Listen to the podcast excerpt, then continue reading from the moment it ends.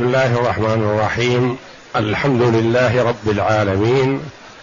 والصلاة والسلام على نبينا محمد وعلى آله وصحبه أجمعين. وبعد.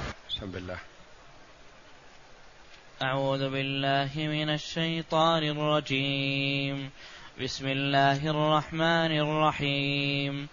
والذين يتوفون منكم ويذرون أزواجا وصية لأزواجهم متاعا إلى الحول غير إخراج غير إخراج فإن خرج فإن خرجنا. فإن خرجن فلا جناح عليكم فيما فعلن في أنفسهن من معروف. والله عزيز حكيم. وللمطلقات متاع بالمعروف حقا على المتقين. كذلك يبين الله لكم آياته لعلكم تعقلون. هذه الآيات الثلاث من سورة البقرة جاءت بعد قوله جل وعلا حافظوا على الصلوات والصلاة الوسطى وقوموا لله قانتين فإن خفتم فرجالا أو ركبانا فإذا أمنتم فاذكروا الله كما علمكم ما لم تكونوا تعلمون. والذين يتوفون منكم ويذرون أزواجا وصية لأزواجهم متاعا إلى الحول غير إخراج. الآيات. هذه الآية والذين يتوفون منكم ويذرون أزواجا عند جمهور المفسرين أنها منسوخة بالآية التي قبلها بآيات والذين يتوفون منكم ويذرون أزواجا يتربصن بأنفسهن أربعة أشهر وعشرا الآية. فالقرآن فيه الناسخ وفيه المنسوخ. وأنواع النسخ في القرآن نسخ التلاوة والحكم.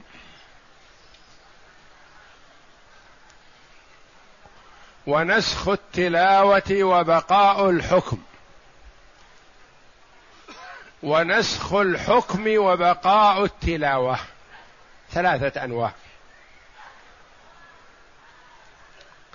نسخ التلاوة والحكم مثل ما جاء في حديث عائشة رضي الله عنها كان فيما أنزل على رسول الله صلى الله عليه وسلم عشر رضعات معلومات يحرمن. فنسخن بخمس. فعشر رضعات كانت قرآن نسخ الحكم والتلاوة. ونسخ التلاوة وبقاء الحكم. كان فيما أنزل على رسول الله صلى الله عليه وسلم الشيخ والشيخة إذا زنيا فارجموهما البتة. فنسخت التلاوة وبقي الحكم. والمراد بالشيخ والشيخة الثيب والثيبة.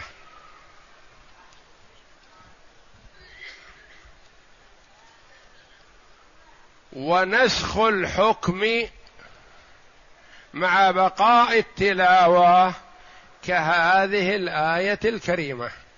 والذين يتوفون منكم ويذرون أزواجا وصية لأزواجهم متاعا إلى الحول غير إخراج. كانت المرأة في الجاهلية وفي صدر الإسلام إذا توفي عنها زوجها تعتد سنة.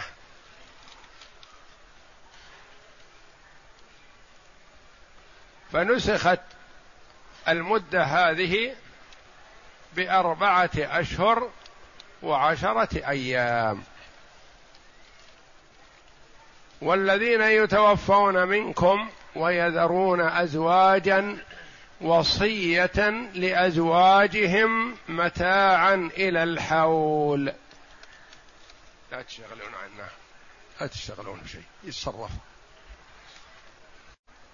والذين يتوفون منكم ويذرون أزواجا يعني يتركون خلفهم أزواج في عصمتهم.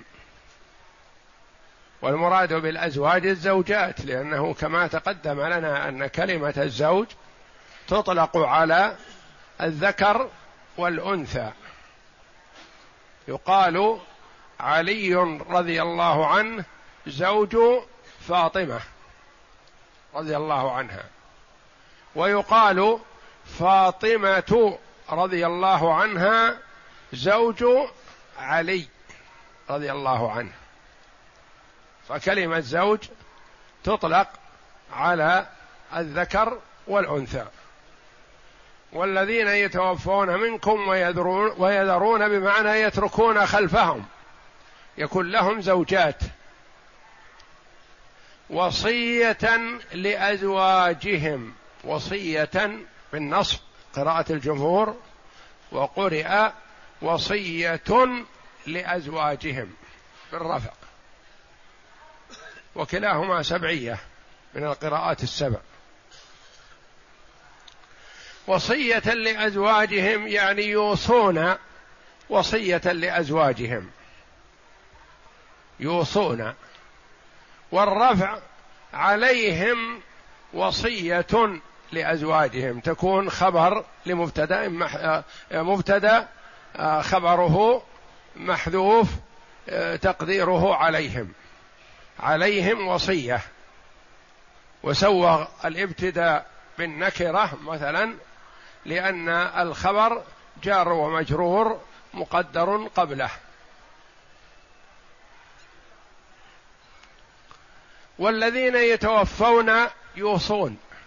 هل المتوفى ممكن يوصي بعد وفاته؟ أو هذا معلوم من السياق أنه الذي تحضره الوفاة وتحضره علامات الموت يوصي.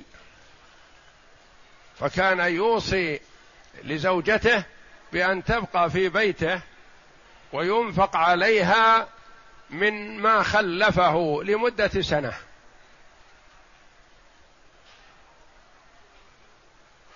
ويذرون ازواجا وصية لأزواجهم متاعا يعني متعة يتمتعون بها إلى الحول.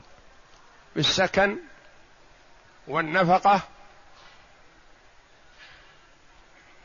وهي في هذه الحال تعتد. وعليها الحداد. والحداد تجنب الزينة والطيب وكل ما يرغب في نكاحها. متاعا إلى الحول لمدة حول اثنا عشر شهر. وعرفنا أن الجمهور يقولون هذه الآية منسوخة. وعن مجاهد رحمه الله إمام المفسرين في مكة في عصر التابعين والصحابة لأنه أخذ عن الصحابة رضي الله عنهم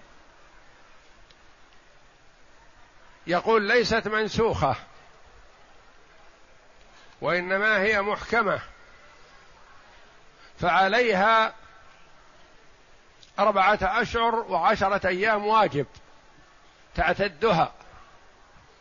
وسبعة أشهر وعشرون يوما هذه مستحبة. إن رغبت في البقاء تبقى وينفق عليها. وإن رغبت أن تنهي عدتها وتتزوج فهي فلها ذلك. لأن هذا الواجب انتهى وبقي الاستحباب فقط.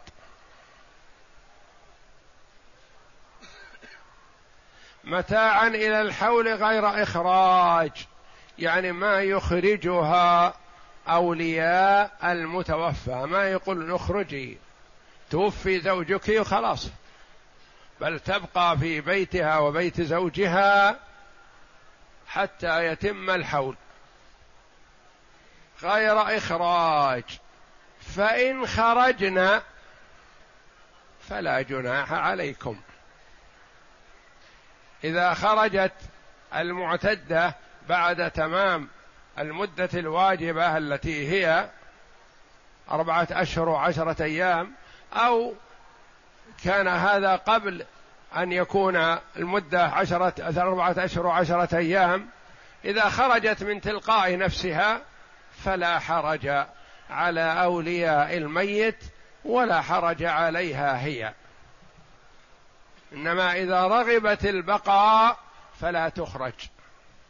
وإن خرجت من تلقاء نفسها فلا بأس. فإن خرجن برضاهن فلا جناح عليكم حينئذ في قطع النفقة. لأنها لها النفقة ما دامت جالسة. فإذا خرجت من البيت وتهيأت للأزواج فلا نفقة لها حينئذ.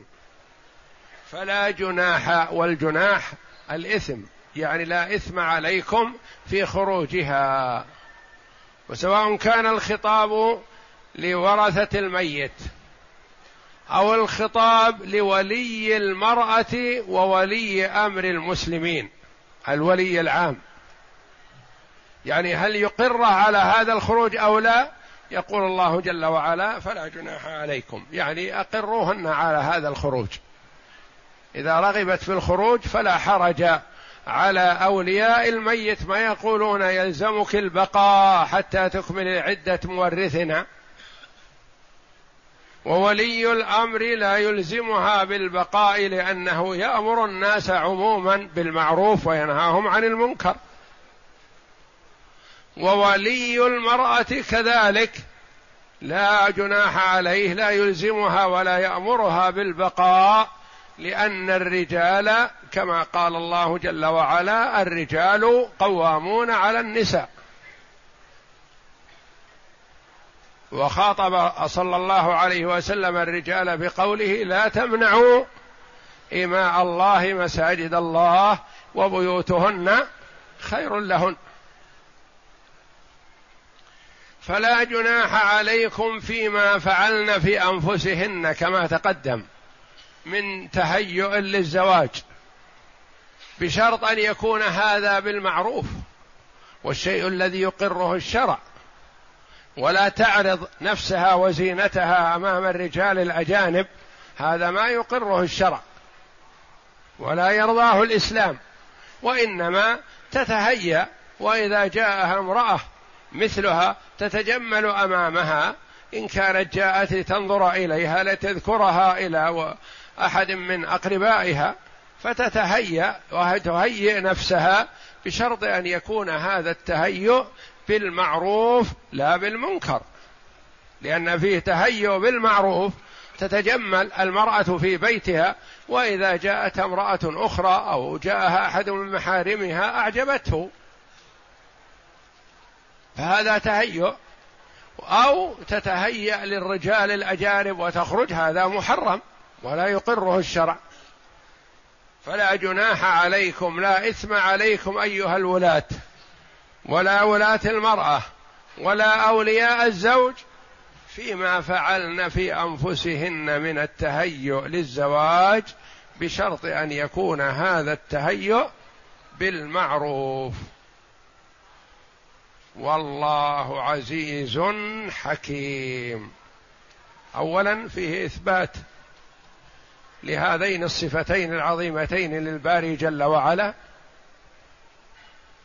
وكل صفة تتضمن مدح وثناء على الله جل وعلا وفي اجتماع الصفتين معا مدح وثناء على الله جل وعلا. لأن العزة بحد ذاتها ثناء على الله ومدح والحكمة ثناء على الله ومدح واجتماع العزة والحكمة معا فيه ثناء على الله جل وعلا. والناس في باب الصفات طرفان ووسط طرف مشبهة ضلوا عن الصراط المستقيم فشبهوا صفات الباري جل وعلا بصفات خلقه. تعالى الله. وطائفة من الناس تزعم أنها تنزه الله عن صفات الخلق. فتعطل وتنفي الصفة. يقول إذا أثبتناها شبهناه. وهؤلاء كالمستجير من الرمضاء بالنار. فروا من سوء إلى ما هو أسوأ منه. شبهوا أولا ثم فروا من التشبيه إلى ما هو أسمع منه وهو التعطيل فعطلوا الله من صفاته. ولهذا قال بعض السلف المشبهة يعبدون وثنا والمعطلة يعبدون عدما ما لا شيء. إذا دفع عن السمع والبصر والعلم وال... وسائر الصفات صار ما لا شيء. تعالى الله. وأهل السنة والجماعة اثبتوا الصفات إثباتا بلا تشبيه ولا تمثيل. ونزهوا الله جل وعلا عن صفات خلقه تنزيها بلا تعطيل. يعني توسطوا بين الطائفتين الضالتين. وهكذا أهل السنة والجماعة وسط بين الفرق الضالة. كما أن ملة الإسلام وسط بين الملل بين الأديان.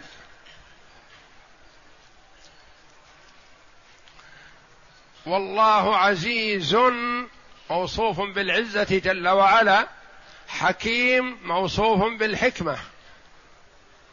ثم إن اجتماع الصفتين وغالبا وكثيرا ما تجتمع في القرآن. والله عزيز حكيم. اجتماعهما فيه ثناء على الله. لأن العزة وحدها قد تكون مع الجهل والغطرسة والقوة والجبروت على غير اتزان.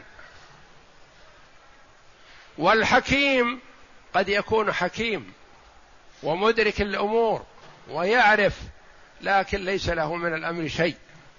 على ما يقولون العين بصيرة واليد قصيرة. قد يكون حكيم لكن ما له من الأمر شيء ما ينظر له ولا لحكمته.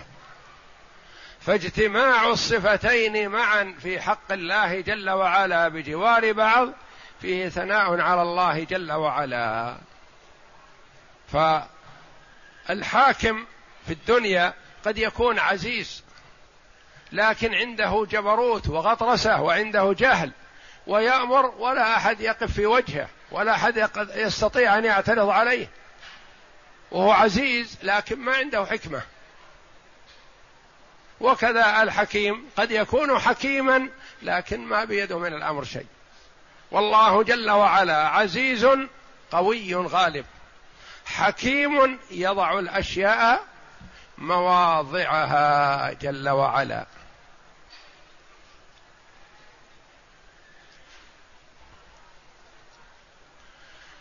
وكذا فيها شيء من الوعيد وفيها شيء من الوعد الطيب. فما دام أن الله جل وعلا عزيز فتخاف سطوته. يخاف منه جل وعلا فيها وعيد لمن تعدى حدود الله.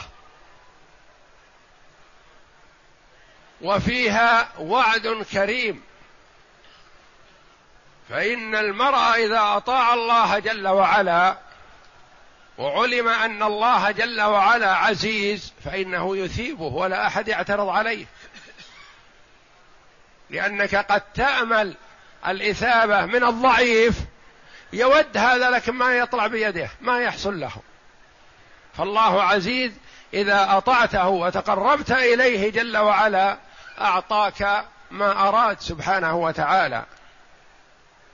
والمتمرد إذا تمرد على الله جل وعلا وشاء جل وعلا عقوبته فإنه لا أحد يعترض عليه ولا أحد يقف في طريقه. ففيها إثبات العزة والحكمة لله جل وعلا وفيها وعد لمن اتقى الله جل وعلا وأطاعه بأن الله جل وعلا يثيبه وفيها وعيد لمن عصى الله جل وعلا بأن الله جل وعلا يعاقبه إذا شاء. والله عزيز حكيم. ثم قال جل وعلا وللمطلقات متاع بالمعروف حقا على المتقين. هناك قال وللمطلقات متاع بالمعروف حقا على المحسنين. فالمرء قد يكون يقول أنا ما أريد درجة الإحسان درجة الإحسان عالية. يكفيني دونها. فأنزل الله جل وعلا حقا على المتقين. ما أحد يقول أنا ما أريد التقوى. لكن الإحسان يكون درجة عالية يقول أنا أقصر دونها. ما يحتاج أن أصل إلى هذه الدرجة. فما أمتع. فقال جل وعلا حقا على المتقين الذين اتقوا الله جل وعلا. وهنا لعموم المطلقات وللمطلقات عموما. وتقدم لنا كلام العلماء رحمهم الله والخلاف في المتعة للمطلقة وأن المطلقات أنواع مطلقة قبل الدخول مطلقة بعد الدخول مطلقة مفروض لها مهر مطلقة لم يسمى لها مهر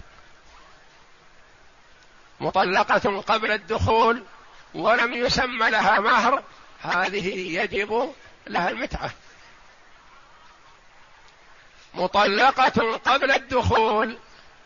سمي لها مهر مطلقة بعد الدخول. سمي لها مهر فهو لها. لم يسمى لها مهر لها مهر مثيلاتها.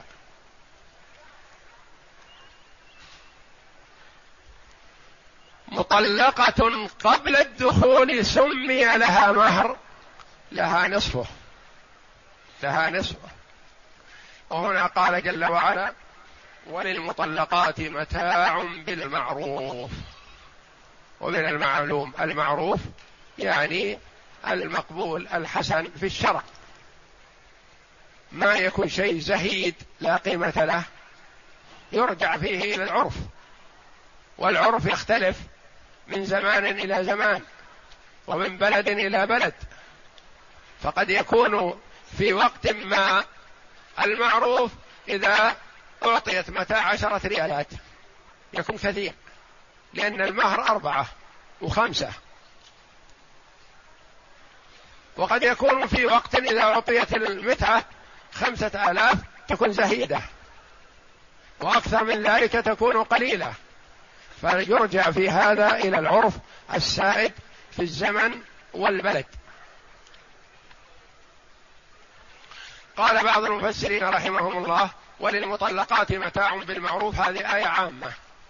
يؤخذ منها الوجوب بالنسبة لمن تقدمت التي عقد عليها وطلقت قبل الدخول ولم يسمى لها مهر. هذا واجب.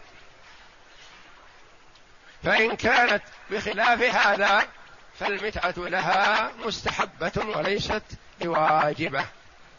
وللمطلقات متاع بالمعروف حقا. على المتقين. كذلك يبين الله لكم آياته لعلكم تعقلون. كذلك بين جل وعلا الأحكام المتعلقة بالطلاق والنكاح والمعاملة والصلاة. وجعل جل وعلا آيات الصلاة والمحافظة عليها بين آيات النكاح والطلاق والمتعة. الدلالة على أن الإسلام شيء واحد. وكما تعبدنا الله جل وعلا بالصلاة والزكاة والصيام والحج تعبدنا بالنكاح والطلاق والبيع والشراء. النبي صلى الله عليه وسلم لما ذكر له أن رجلا طلق امرأته ثلاثا غضب عليه الصلاة والسلام غضبا شديدا وقال أيلعب بكتاب الله وأنا بين أظهركم حتى قام بعض الصحابة فقال يا رسول الله أقتله. لأنه تجاوز الحد. فالله جل وعلا في تشريعه وأحكامه كل الإسلام شيء واحد. ولا يجوز للمرء أن يهتم بناحية ويضيع ناحية. كما يقوم بالصلاة والزكاة والصيام والحج والعبادات كذلك يجب عليه أن يهتم بصحة بيعه وشرائه. ونكاحه وطلاقه. فالطلاق له أحكام ولا يجوز للمسلم أن يتلاعب به عند أتفه الأسباب. عند شخص مثلا يريد أن يلزمه بشيء يطلق امرأته هذا تلاعب. عند مثلا غضبة بسيطة بينه وبين ولده أو بينه وبين أخيه أو بينه وبين جاره يقول يطلق زوجته هذا تلاعب بكتاب الله.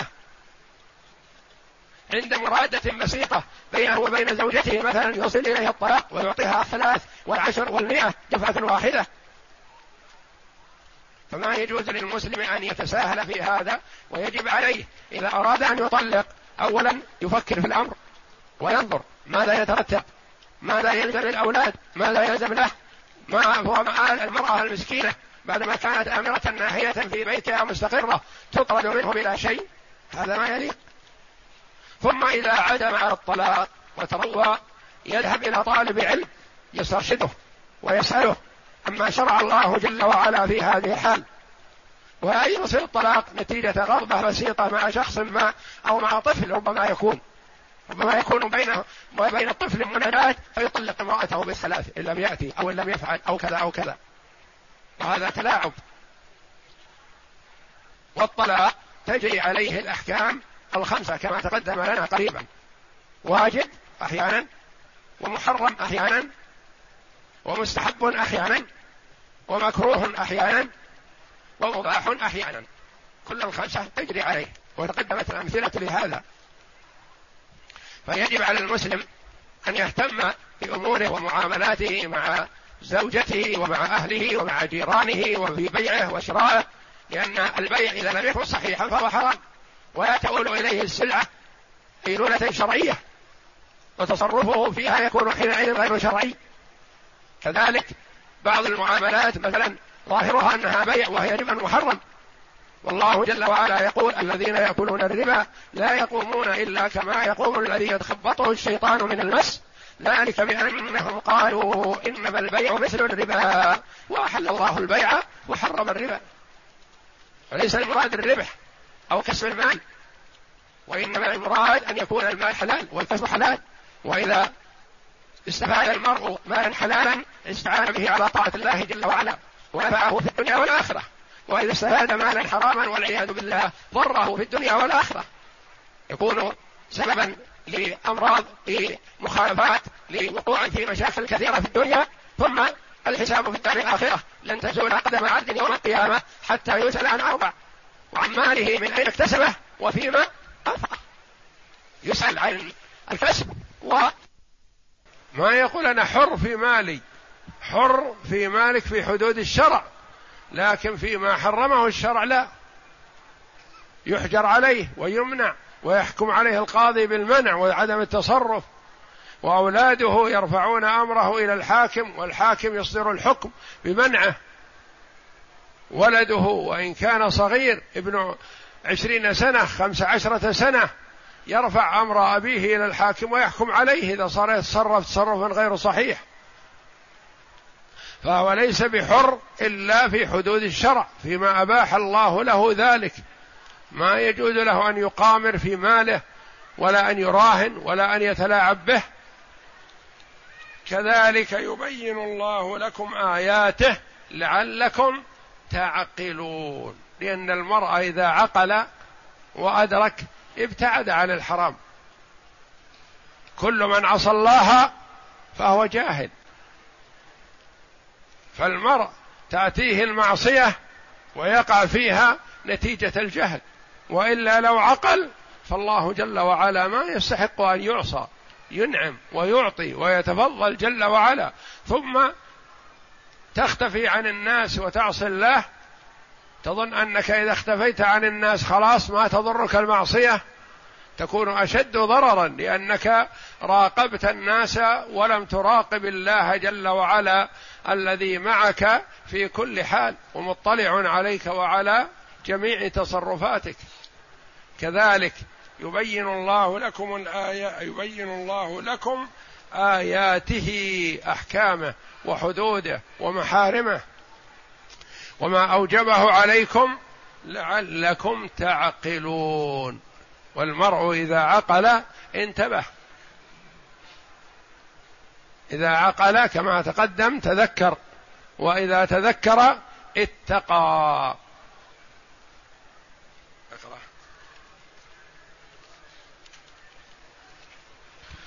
قال الأكثرون هذه الآية منسوخة بالتي قبلها وهي قوله تعالى يتربصن بأنفسهن أربعة أشهر وعشرا قال المراد التي قبلها يعني في التلاوة وليست تليها مباشرة بل بينهما فاصل.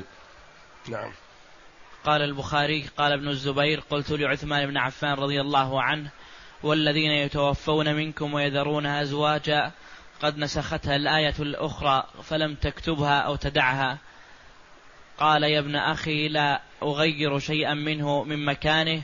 ومعنى هذا الإشكال الذي قاله ابن الزبير لعثمان إذا كان حكمها قد نسخ نسخ بالأربعة الأشهر فما الحكمة في إبقاء رسمها مع زوال حكمها؟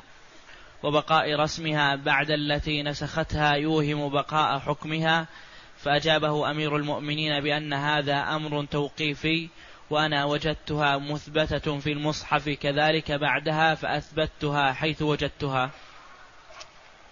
هذا عبد الله بن الزبير رضي الله عنه. جاء إلى عثمان بن عفان رضي الله عنه. لما أمر بجمع المصحف عثمان رضي الله عنه. قال له ابن الزبير يا أمير المؤمنين هذه الآية منسوخة. التلاوة والحكم. المنسوخة يعني في الحكم ما لا حكم. الحكم في التي قبلها. فلما أثبتها في المصحف؟ قال يا ابن أخي وجدت شيئا فأثبته. هذا شيء توقيفي. ما يسوغ لي أن أقدم وأؤخر وأزيد وأنقص. وإنما هذه موجودة فأنا أوجدتها. ما أتيت بشيء من عندي. فعثمان رضي الله عنه أثبت ما وجده في المصحف. وهذا فيه السلامة والإتقان وقد اختار رضي الله عنه عددا من الصحابة رضي الله عنهم الفضلاء لجمع المصحف. لما وجد فيه شيء من الاختلاف بين القراء أتاه من أتاه من الصحابة فقال يا أمير المؤمنين أدرك الناس لا يختلفوا في كتاب الله. فجمعهم رضي الله عنه على مصحف واحد ومنع القراءة في غيرها حتى لا يحصل خلاف بين الناس. نعم. ولهذا يقال المصحف العثماني نسبة إلى من؟ عثمان بن عفان رضي الله عنه. وروي عن ابن عباس رضي الله عنهما قال كان الرجل إذا مات وترك امرأته اعتدت سنة في بيته ينفق ينفق عليها من ماله ثم أنزل الله بعد ذلك قوله تعالى والذين يتوفون منكم ويذرون أزواجا يتربصن بأنفسهن أربعة أشهر وعشرا يعني كانت العدة سنة ثم نسخت من السنة إلى أربعة أشهر وعشرة أيام. لحكمة يريدها الله جل وعلا ولأن الغالب أنها إذا كانت ذات حمل فإنه يتبين خلال أربعة الأشهر. يتبين الحمل خلال أربعة الأشهر. والعشرة الأيام احتياطا. فإن تبين الحمل فعدتها بوضع الحمل. ساعة أو سنة. وإن لم يكن حمل فعدتها أربعة أشهر وعشرة أيام. هذه المتوفى عنها سواء كانت مدخولا بها أو غير مدخول بها صغيرة أو كبيرة تحيض أو لا تحيض رأت زوجها أو لم تراه أبدا سافر عنها أو حاضر كله عدتها أربعة أشهر وعشرة أيام سوى الحامل فعدتها بوضع الحمل قلت مدة الحمل أو كثرت أو زادت. لو مثلا طلقها وهي حامل ثم أتاها خبر آه، مات عنها. أتاها خبر وفاة زوجها فحجبها الطلق فوضعت. فتخرج من العدة في نفس اليوم. الذي مات فيه زوجها. وكذلك المطلقة.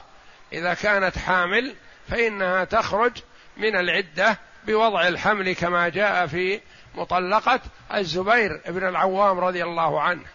مسكت بتلابيبه والصلاة تقام. وقالت تقول طلقني طلقني. فطلقها يريد التخلص منها ليذهب إلى الصلاة رضي الله عنه. فذهب إلى الصلاة وصلى فلما رجع وإذا هي قد خرجت من العدة يريد رجعتها ما أمكنه. يمكن تكون في عصمة زوج آخر. لأنها وضعت الحمل فخرجت من العدة. نعم. فهذه عدة المتوفى عنها زوجها إلا أن تكون حاملا فعدتها أن تضع ما في بطنها. وقال تعالى ولهن الربع مما تركتم إن لم يكن لكم ولد فإن كان لكم ولد فلهن الثمن مما تركتم. فبين ميراث المرأة وترك الوصية وترك الوصية والنفقة. وقال عطاء قال ابن عباس رضي الله عنهما نسخت هذه الآية نسخت هذه الآية عدتها عند أهلها فتعتد حيث شاءت وهو قول الله تعالى غير إخراج. قال عطاء إن شاءت اعتدت في عند أهلها وسكنت في وصيتها وإن شاءت خرجت لقول الله تعالى فلا جناح عليكم فيما فعلن. قال عطاء ثم جاء الميراث فنسخ السكنى فتعتد حيث شاءت ولا سكنى لها. ثم أسند البخاري عن ابن عباس رضي الله عنهما مثل ما تقدم عنه. بهذا القول الذي هو الذي عول عليه مجاهد وعطاء رحمهم الله.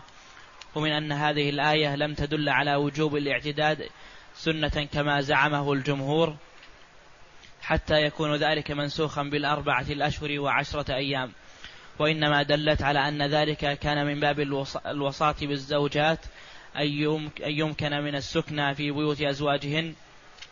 بعد وفاتهم حولا كاملا وإن اخترن ذلك ولهذا قال تعالى وصية لأزواجهم أن يوصيكم الله بهن وصية كقوله يوصيكم الله في أولادكم الآية غير إخراج فأما إن نقضت عدتهن بالأربعة انقضت عدتهن بالأربعة الأشهر والعشرة أيام أو بوضع الحمل واخترن الخروج والانتقال من ذلك المنزل فإنهن لا يمنعن من ذلك لقوله تعالى فإن خرجن فلا جناح عليكم فيما فعلن في أنفسهن من معروف.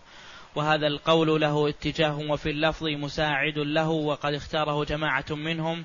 الإمام ابن تيمية رحمه الله. ورده آخرون منهم الشيخ ابن عبد البر. وهو وقول عطاء ومن تابعه على ذلك منسوخ بآية الميراث. إن أرادوا ما زاد على الأربعة الأشهر والعشر فمسلم. وإن أرادوا أن السكن الأربعة الأشهر وعشرة لا تجب في تركة الميت فهذا محل خلاف بين, خلاف بين الأئمة وهما قولان للشافعي رحمه الله.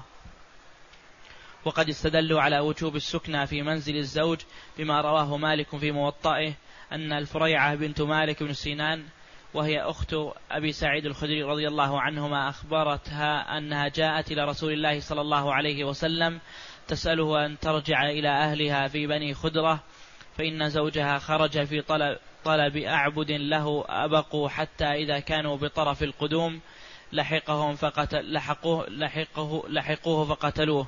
فقالت فسألت رسول الله صلى الله عليه وسلم أن أرجع إلى أهلي في بني خدرة فإن زوجي لم يتركني في مسكن يملكه ولا نفقة.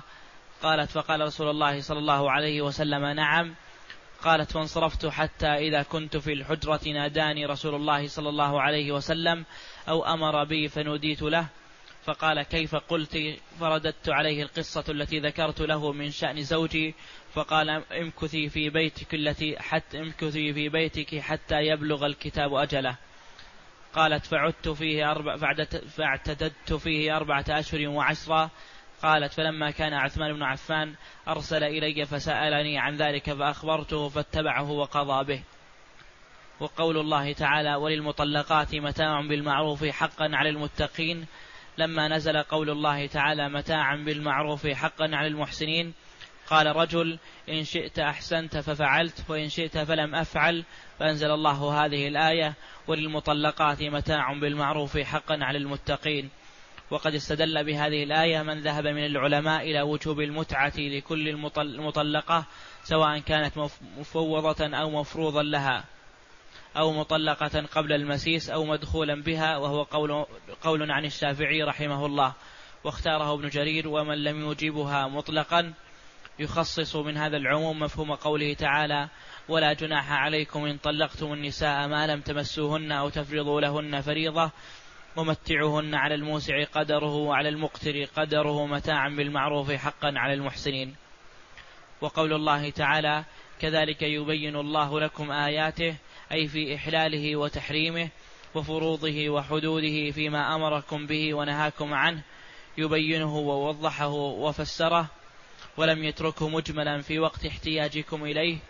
قال تعالى لعلكم تتقون أي تفهمون وتتدبرون. والله أعلم. وصلى الله وسلم وبارك على عبده ورسول نبينا محمد وعلى آله وصحبه أجمعين.